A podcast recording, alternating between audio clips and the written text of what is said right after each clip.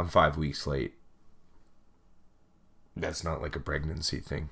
Um, I, I just it's been five weeks since my last podcast, and I wanted to say I'm sorry. Um, but I'm actually not that sorry because um, yeah, it's my podcast, like like literally just me, and um, I don't like have any employees, nor am I making any money off of it. So it's like I like had to go. I, I moved. I had to get a new job and stuff, and I was like, wow, you know, like my first priority right now isn't actually that podcast, but I desperately missed it, and um, so I apologize. But realistically, things got in the way, and uh, and I'm I'm back here recording now, and I hope that we can all make amends. Also, I was thinking about intro music, and I actually decided that if um, someone wants an intro song on the Dairy Section podcast, they can like send me one. Uh, um, because I don't, I don't really, I don't think a fucking intro song is important. I, some some podcasts have banger intros, but like I actually hate a lot of the intros on some podcasts, and and this way, when I start riffing right off the bat, I just get into the meat of it.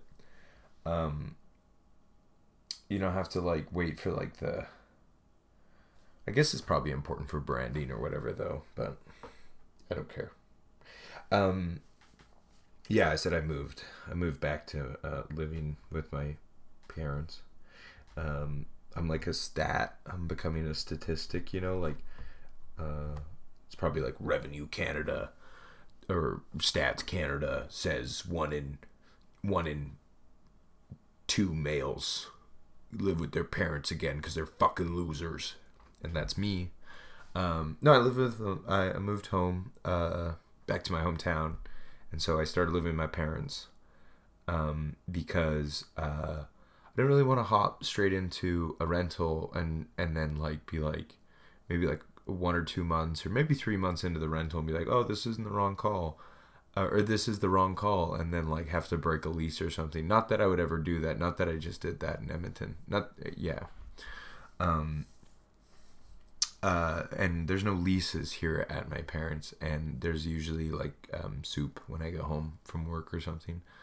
Um so a lot of lot of soft perks. Um but also um i don't know. Living with your parents is really hard in its own way. Probably don't really need to explain that.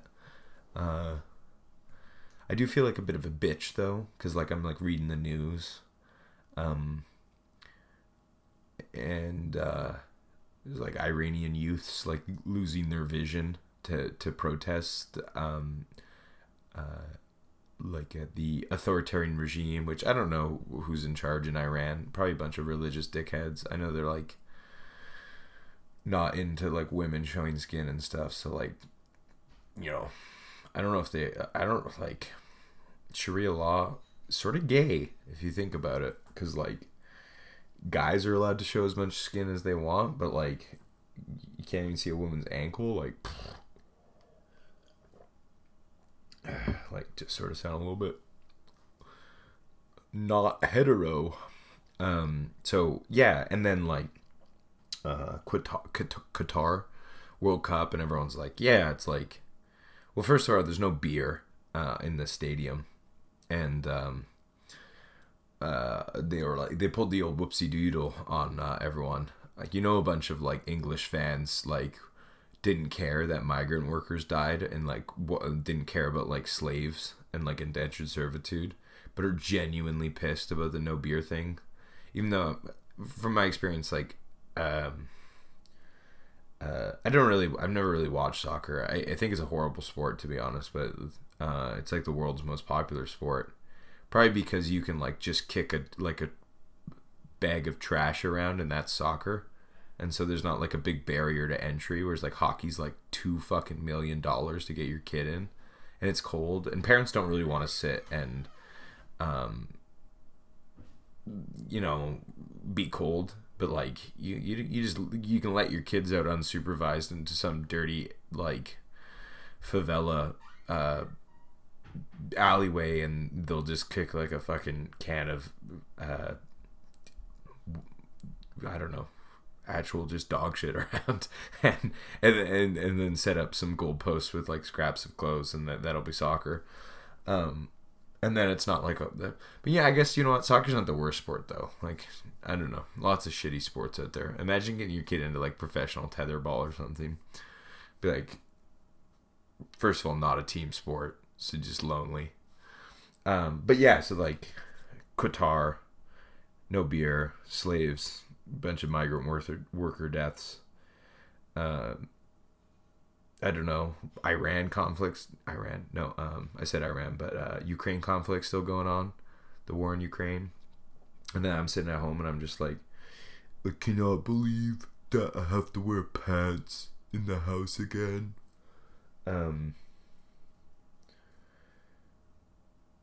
Yeah, so it's funny. Comparison is the thief of joy they say. But comparison like up. Like you can never like feel better about your circumstance. I, I don't know why that i mean i'm sure some people can but i don't know why that doesn't work. Like I, why can't i like drive past the hospital and see that dude who's like in a wheelchair but he's like still getting pushed out to smoke and be like at least i'm not that dude. Like why can't that work? Like i can say that but it doesn't genuinely give me joy um I think that's probably like a mechanism in humanity to keep us moving forward or whatever, and like not kill ourselves when we're in an obvious worse position than our peers. But I do wish that I could just like drive down to the daycare and look at like the ugliest child and just be like starting off rough. Like at least I'm not that kid. Um. Uh. So yeah, so I'm uh, back with my parents. Uh, the obvious upsides being saving money. I got a job at a um, uh, with a friend's company. His father owns it, and and he's like the he's definitely also my boss. I, there's not really a like a strict structure there, but like uh, there's welders, millwrights, machinists. Um, uh, do a lot of fab- fabrication, and I'm sort of like shop Igor. Um, they just need someone to help uh, do a lot of the things that fall in between the cracks. Um, trades guys uh, are extremely capable, um, like tradesmen, tradeswomen, very capable people, and and generally pretty focused in their own way. Um, in fact, I thought that, um, or I've experienced that a lot of tradesmen are pretty scatterbrained in their interests and and and um, and outlook but their trade has become a way to focus their attention or whatever and and they can express a lot of their you know uh, productivity through that specific um i don't know if this door is squeaking is being recorded right now but like thanks mom. I said be quiet and then she's just squeaking doors.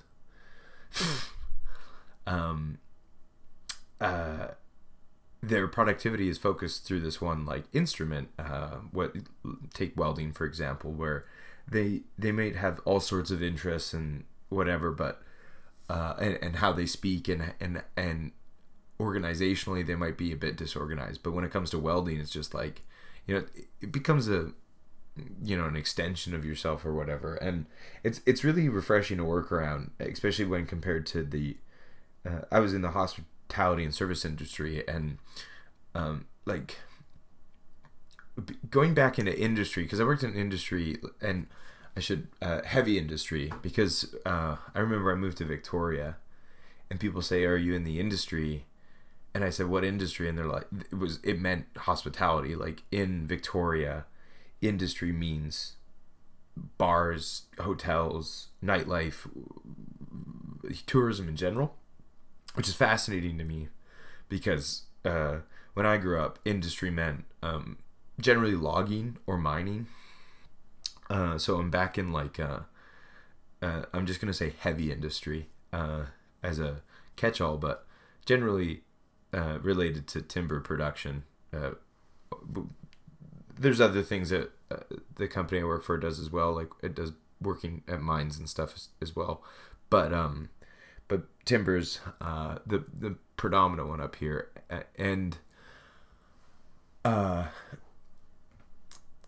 the the biggest obvious difference between something like hospitality and heavy industry is is pay like um I'm receiving a wage that is most definitely a living wage um Uh, it's right around thirty dollars an hour, um, give or take. R- remains semi ambiguous, so nobody gets mad about um, like what exactly I make in case like my 68 year old coworker finds my podcast and he's just like, well, back in my day, you know, like I can't have that, you know, falling out. But um, yeah, so I'm a bit of a shop bitch. You know, I help, I sweep, uh, I do all sorts of stuff. But uh, it's been really refreshing because my boss also like just chucked me the keys to um, a tele t- telescoping lift, which a lot of people call zoom boom or whatever. But it's this big multi thousand pound piece of heavy machinery, and he's like, "Oh, it's not that hard. Like, go play around with it and get you know comfortable in it."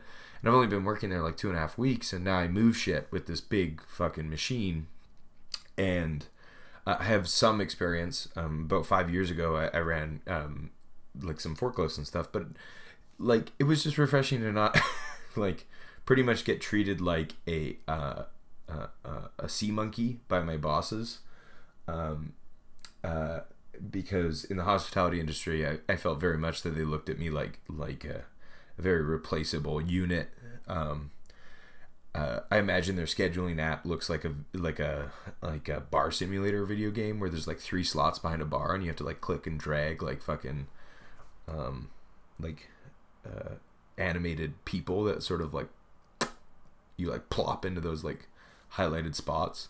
Like they didn't care. It was just whoever was available and stuff. And there's a there's a level of trust in my current job that is, you know, it's really refreshing. And and it goes to say that like when you specialize or whatever, get more education, whatever you want to call it, but when you increase your increase your perceived value to an employer, and your uh, you increase your difficulty to be replaced easily, then all of a sudden you start getting treated better which is not the way it should be. Um, I worked at McDonald's, but that was my first job, and I was actually treated very well there. Uh, I felt that um, even though many people could do that job, I was the one who was doing it at the time, and my manager and owner were were good to me. Um, and then immediately as I left that job, it had been many jobs after that that I just felt like pretty much a gear in a machine and I think that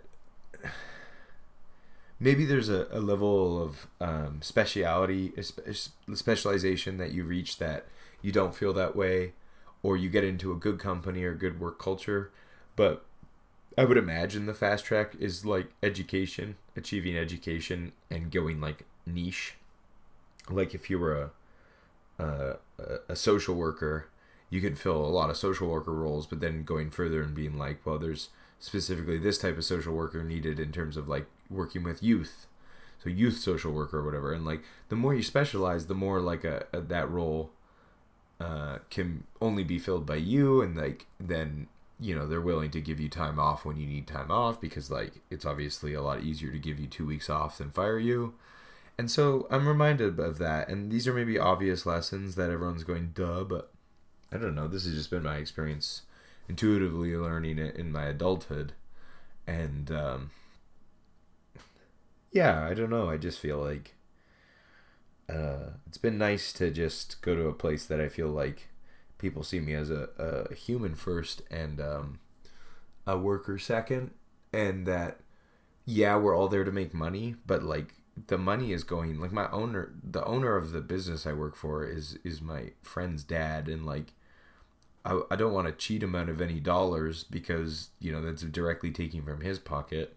And even if he's wealthier than me doesn't mean that the level of stress and work that he puts into the company shouldn't be remunerated at a value uh, equal to you know whatever. Certainly he worries about that job a lot more than i do. You know he takes it home with him every day and there's phone calls all hours of the day and stuff like good for him for making more money. If I wanted to take a bigger role in in a in a in a company, I could do so. But I just I'm saying that I feel it's it's a better change of pace. It's maybe not something that I want to do forever. Um, but really, how reasonable is wanting to do something forever for most people?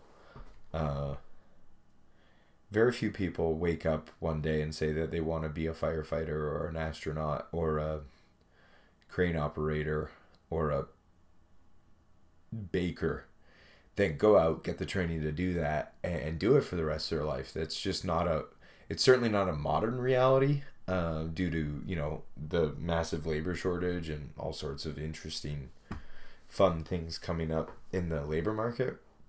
Uh, but it also in the past was never I'm like tribal life and hunter gatherers like yeah there was people who were better at hunting and people were better at gathering but like some days you'd be building a raft because you came to a river. And it's just like I'm not the I'm not the designated raft builder you know? Like maybe like like uh uh, Spongegar over there is way better at building a raft than I am, so we're gonna ask him tips. But like I'm still here building a raft with him, so we're all raft builders today and then tomorrow maybe we'll be uh, rock climbers, you know, and we're tracking all in the pursuit of tracking a um, an animal and eating it or whatever.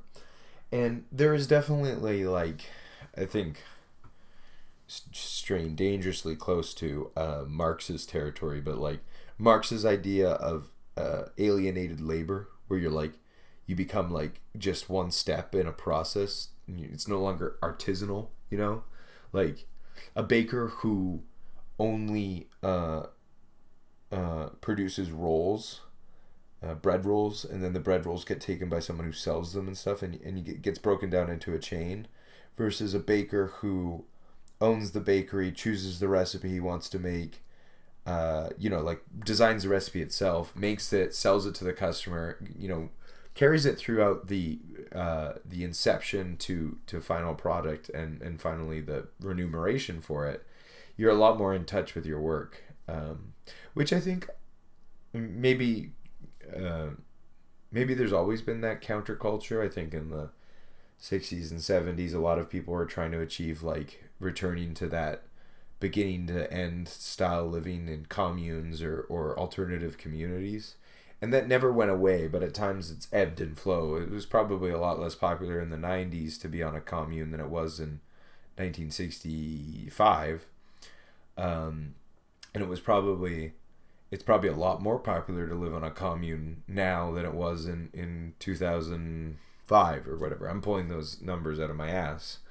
Uh, but it seems like in all things there are cycles and and rhythms or whatever and uh, uh, certainly we're we're as a society pretty um, disenchanted with the idea of like corporatocracy and like just like stay in your station and work it or whatever. Uh, or maybe that's just my um, outlook or whatever but i think a lot of my friends feel a lot of my peers and friends people i talk to feel pretty like oppressed by the working market right now. And i think it's because there's a, a shortage of people. Like you know i don't you get a new job somewhere and they go like, "Oh, usually it's not like that, but like that's how we have to do it now." Like you'll just like walk past a room and it's just like full of shit. People just dump in there and they're like, "Oh yeah, that that's the shame room. Like that's where everything we like just can't get to goes." And you're just like sick. Like glad I'm signing up. Um and uh I think that like I've had a, quite a few jobs in the last uh, four years or whatever, and um, COVID really fucked the the market up more, labor market. But this was always coming. I think it just you know got kicked into place by COVID a little quicker, but uh, it's hard. Like you show up to a job site and you're willing to work, you want to make money, you want to carve out a better life for your family, but it's somehow paradoxically the worst time to have a job, even though there's nobody else wanting to get a job because it's so lonely out there that all the businesses are like barely afloat. So maybe like uh, maybe uh, like when businesses start to close, like I think something like 60% of restaurants no, not that's too much like 30% of restaurants closed across Canada during COVID and like permanently closed. And I think that was indicative of like an oversaturation of restaurants. Like, why do you need 35 restaurants? Um, why do you need nine uh, pizza places, six Thai food places, and, and, and, and 14 sushi places all on one street in a place like Victoria? Like, ultimately, you don't. And the most successful business owners are going to succeed. Uh, and so I think that COVID sort of popped a restaurant bubble, a hospitality bubble, um, if I'm using that term correctly, because because if it, I don't know, maybe without COVID, like we'll see it grow back. The bubble will like inflate again. So maybe it never really was a bubble, but I think there's permanently going to be a decreased demand for for restaurants. Uh, and especially because a lot of the uh, people who left the industry went on to find better jobs like genuinely just more fulfilling better work. Like working a construction job for a lot of cooks is more rewarding because financially you're being remunerated much better. Um, all of a sudden you're going home at the end of a day an eight hour day or a 12 hour day with more money in your pocket than the equivalent eight or 12 hour day in a, in a kitchen as well as better hours you know, if you're on the six to two or seven to three uh, uh, construction worker hours versus uh, pretty classic shift for cooks is something like 6 p.m. to 2 a.m., so literally 12 hours later than a construction worker.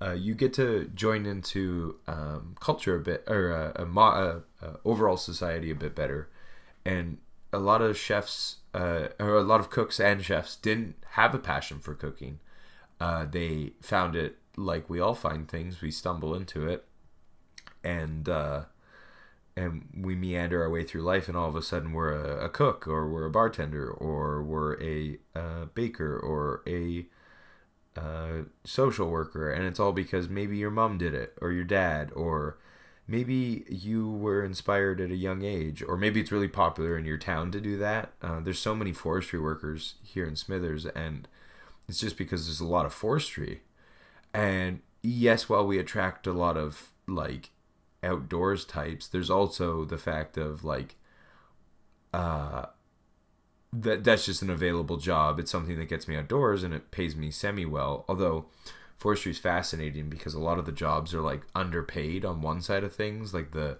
the the plant side of things. Like it's called silviculture, which is like planting and growing trees uh, to to to fulfill the um, when you cut a tree down, you have to plant it. You fulfill the regrowth um, responsibility of a company, and that's like way less paid than say a logger. Um, uh, and I think the closer you get to the production of the like the wood into logs, or yeah, is the better pay you make. Like the average mill worker probably makes like thirty dollars an hour with no training, up to like if you work at a mill as a, a skilled tradesman, you could probably get charged out at like seventy dollars an hour, and um, so yeah, I think I don't know why I was educating you on the forestry industry, but there you go. Um, I think that uh, in terms of a, like a labor shortage and stuff, like wouldn't you think that there's nobody around?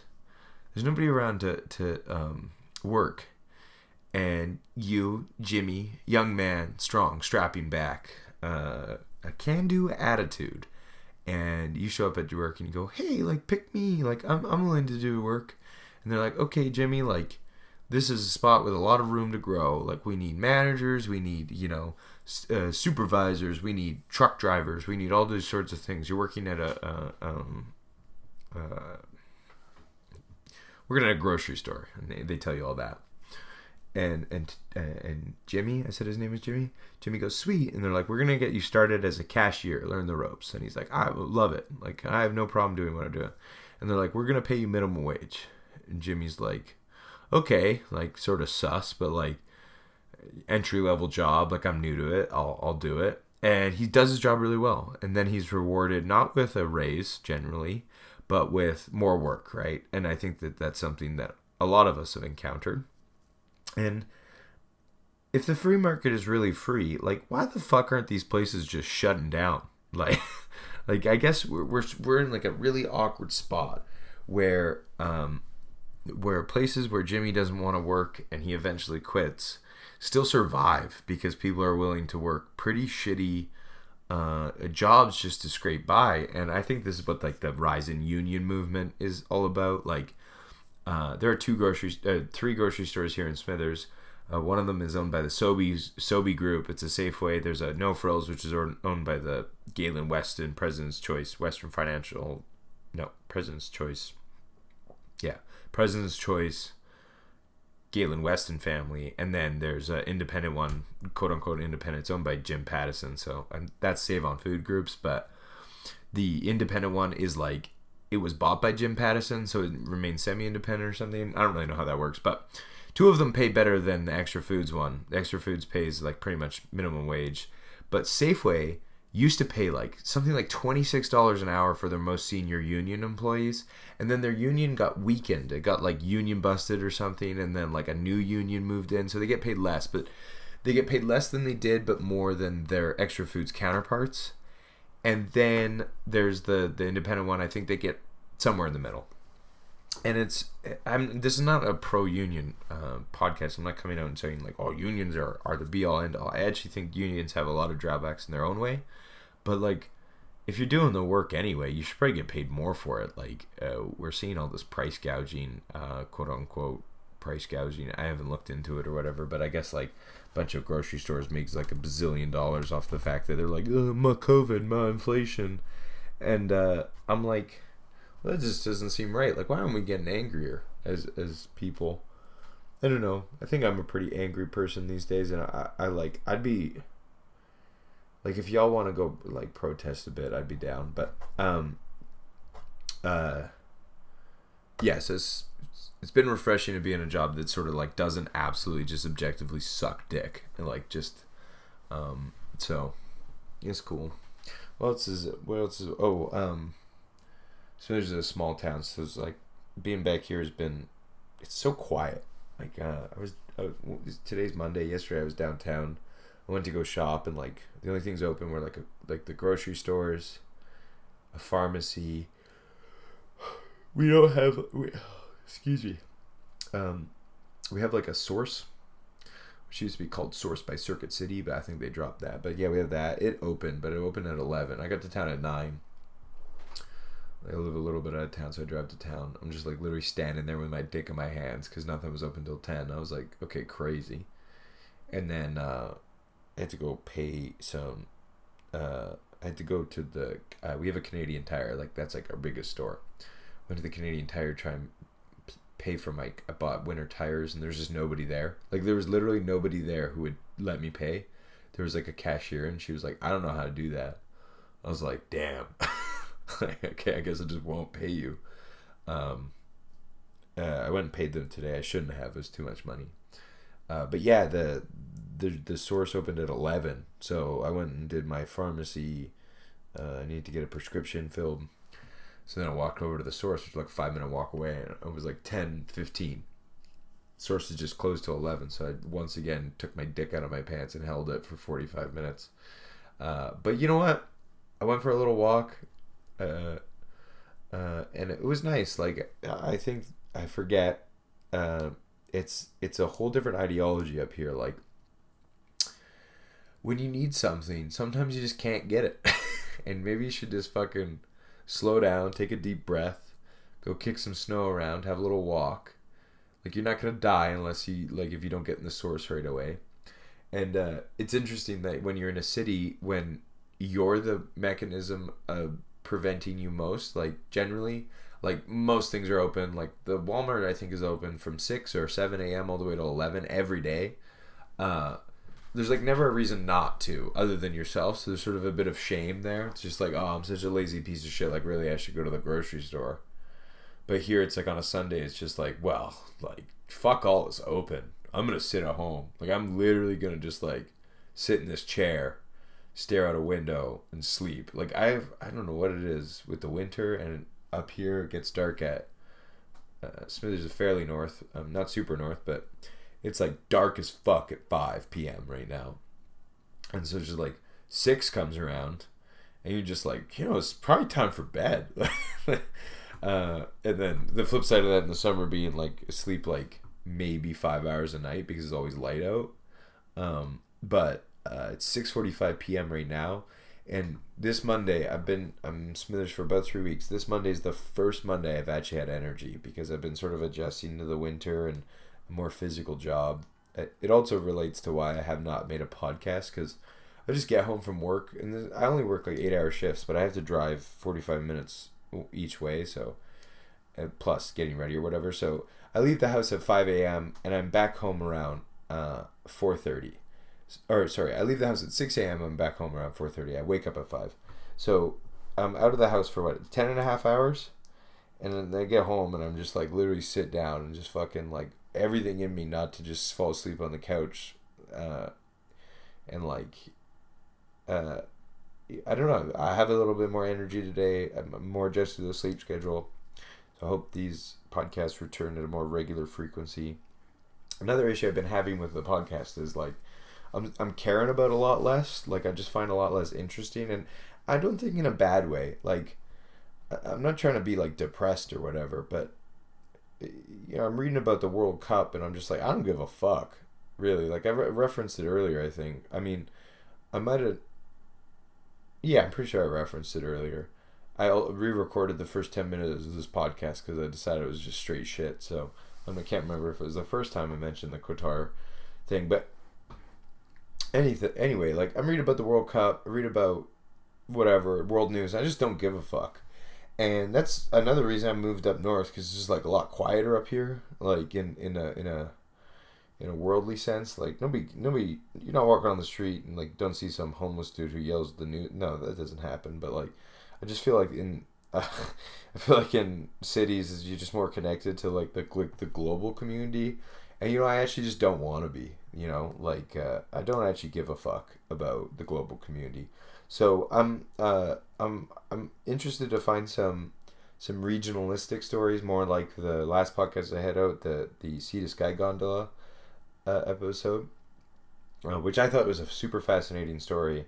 Um, there was a there was a this like uh, terrorist attack up here. I don't know if it was classified as a terrorist attack. Well, there's been two things. There's been a bunch of bunch of um, police and emergency responder vehicles got like car bombed, not car bombed, like lit on fire here, and that was like I don't think that really made the news outside of Smithers, but that was like crazy. Another big surprising thing to me too was like how popular it was among like the average citizen that like a bunch of like taxpayer funded police vehicles got lit on fire. And like I also am just like, yeah, fuck the police. But then also I'm like, yeah, we probably shouldn't just be like openly like stoked that um cars got lit on fire, cop cars. But also like fuck the police. Like I just don't really love the RCMP all that much. Just think that they're sort of useless. Um but uh uh then there's like this like we're building um, BC is having this big gas pipeline put through in this near here, uh, the Coastal GasLink pipeline, and like a bunch of dudes and like painters, like white coveralls, like with axes, just like chopped a bunch of fucking vehicles and like trailers up, and that didn't really make the news either. And it, it was like weird because it was definitely like not locals who did that, and like it's not that many people in northern BC. Like there are five million people in British Columbia. 2.5 of those million live in uh, the Fraser Valley, so the greater Vancouver area, and like the extended greater Vancouver area, but like from Hope up to Squamish, that's like 2.5 million people, so half of them right there. And then there's 800,000 people on Vancouver Island, so that's uh, we're at uh, 3.3. Um, and then there's like another like uh, I can't remember so, quite a lot in the Okanagan and uh, Kootenays and stuff. But like northern British Columbia, I think has like two hundred thousand people total.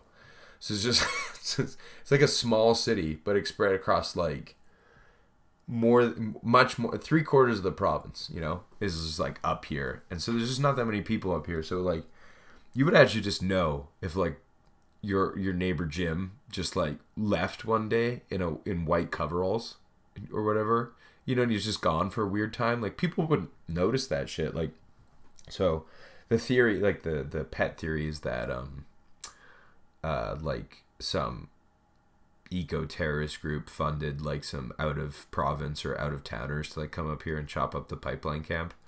Uh, I'll, I'll try and dig into that, but um, there isn't a lot of information. But I, I could do some uh, maybe call some people because some people like uh, had their some people I know had their vehicles um, out there on rental or whatever, and they got them all chopped up, and uh, it's crazy shit. And like also, who brings a fire axe to like commit a terrorist act? It's the craziest shit ever. There's some footage of it. Um, let's see if I can find a, a screen grab, and I'll put it as the picture of this just to uh, just to throw people off. Um, and then uh, yeah, so I'd like to do that and um, like dig into some more regional stories. So if you have anything that you've always wanted to know about, uh, please send it my way. There's an email. It's uh, Shay Mackenzie TV at gmail.com. Um, and uh, like TV as in television. Shay Mackenzie's S H E A M C K E N Z I E. Uh, also, uh, while we're doing a little bit of logistics here, I wanted to really thank my friend Laura. Um, she uh, designed my new logo. Uh, uh, she just sent it to me. Like I didn't ask her. She was just like, "Oh, you inspired me," and then I was like, "Can I use this?" And she's like, "Yeah." And I just didn't do it for three months because I was fucking stupid and forgot about it. But uh, so I've updated it now. So thank you very much, Laura. I think it looks way better than my um, literal Dairyland milk jug I stole from the Walmart website uh, via the snipping tool on Windows, and then blew up, and then badly put Dairy Section of Podcast on there. It had a certain charm to it, I admit, but it's it's not as nice as the uh, the um, cow patterned um, old school milk container, uh, which looks good. Um, yeah, and uh, uh, thanks to everyone who reached out and asked where the podcast is at and stuff, because like uh, um, they're worried or they're just missing it, which means I have some real friends uh, who really like it. I shouldn't say real friends. I have lots of friends who didn't ask me about the podcast who are my real friends, but I have some real, let's say, dairy section fanatics. Uh, and then, um, but I, I, uh, I'm typing here. Sorry. Um, but I came to this is a Stig H. Johansson quote. Uh, and this is the one that always finally gets me off my ass when I like, I'm like, well, that'll come. But I wanted to share it with you guys because it's my favorite quote. And maybe I do a quote every episode. Probably not. I'll probably forget about it immediately afterwards. But um, Stig H. Uh, Johansson, who might be like totally a Nazi or something. I have no idea who this guy is, but this is my favorite quote. All those days that came and went, little did I know that they were life. I just feel like moving to Smithers was a choice of, well, I always wanted to come back there and it'll happen one day. And you just got to choose happiness now. You know, you got to choose to do what makes you truly happy now. Um, and you got to, uh, you got to uh, do it step by step. Um, quit trying, or I always try to. I was going to tell you guys to quit trying to do something that I do, and that's like the definition of projection. I always try to jump to the top of the mountain, and I forget that there's a bunch of steps in in, in between. You know, uh, let's say for example, like I have recently decided that I want to buy a house. Um, and I'm like looking at housing prices, and I'm just like, well, fuck me. I'm gonna just probably just kill myself instead. Um, but it's not about buying a house the day after you decide, right? It's like uh, the point is to like have that goal and then break it down into manageable steps and blah blah blah. That's what the fucking teachers always told us and when we were like six years old. Turns out that shit work when you get the ball rolling. That just worked good, uh, but it's hard as fuck because as soon as you stop, uh, a big a big old inertia, you know, you're just like lumped on the couch. Um, yeah, so podcast is uh, somehow related to me buying a house at, at one point. I know it is. Uh, I just feel it in my bones. Um, I feel like I have more of these like smorgasbord slap together episodes than actual content episodes, but I sort of just like it's ooh, sort of nice to just talk to um, the microphone and like yeah, just like if you don't if people didn't really like enjoy that, that would be like probably the reason that I'm not like number one iTunes um, podcast. But uh, yeah, I feel like that's uh, really not the point, you know. Actually, um, I started listening to the. Um, it used to be called Cumtown, but now it's called the Adam Friedland Show, I think. But I might get that wrong. Maybe they're two separate podcasts with the same cast of characters. I'm looking up the Adam Friedland Show. Uh, anyway, I, I listened to only one episode, episode 43 today, but a lot of my friends really like them. And that sort of podcast where it's just like a bunch of boys hanging out, or people, because it's not like it doesn't have to be gendered, although like I do generally enjoy male humor, males making jokes to other males more because I'm a male, but like if you have a huge objection to that, go fuck yourself. Um, and yeah, so it's just like yeah, some guys hanging out. They're all in New York, but some of them from Texas or whatever, I guess, and they're just making jokes and stuff. That's really nice, but uh, we could do some episodes like that. I, I maybe just bring my podcast set up over to my uh, friend's house because now I don't live isolated in a city with only my great aunt um, to see, which I who I miss. Well, I love my great aunt, but um, she doesn't really make cum jokes that that often. Um, I don't think she would understand what um, cum town is about. But yeah, so yeah, that that could be a possibility as well. Maybe weave in like some educational episodes and then just like boys hanging out episodes. I think that'd be cool. Uh, and then I'll, I'll try and title them accordingly. So if you just like absolutely hate that style of podcast, you can just skip that. Um, mm-hmm. That's easier said than done for sure too, because like that's like wrangling cats. But what if I just like put a podcast set up like on my chest and walked around town and just started interviewing people? That would be horrible. People in Smithers would be. Well, some of it would be interesting. We have like, we have a homeless encampment here, and it's like legitimately nicer than like some places I lived in Victoria. It's like a bunch of tents and stuff, but like they're definitely booling hard down there, just chilling out. But it's right now, right, right next to the um, the cenotaph, I think it's called, like November eleventh, like memorial, uh, Veterans Memorial, and so I guess like on November eleventh, like everyone was like mobbed up around the cenotaph, and like all the homeless people were like, "What the fuck are you doing on my lawn?"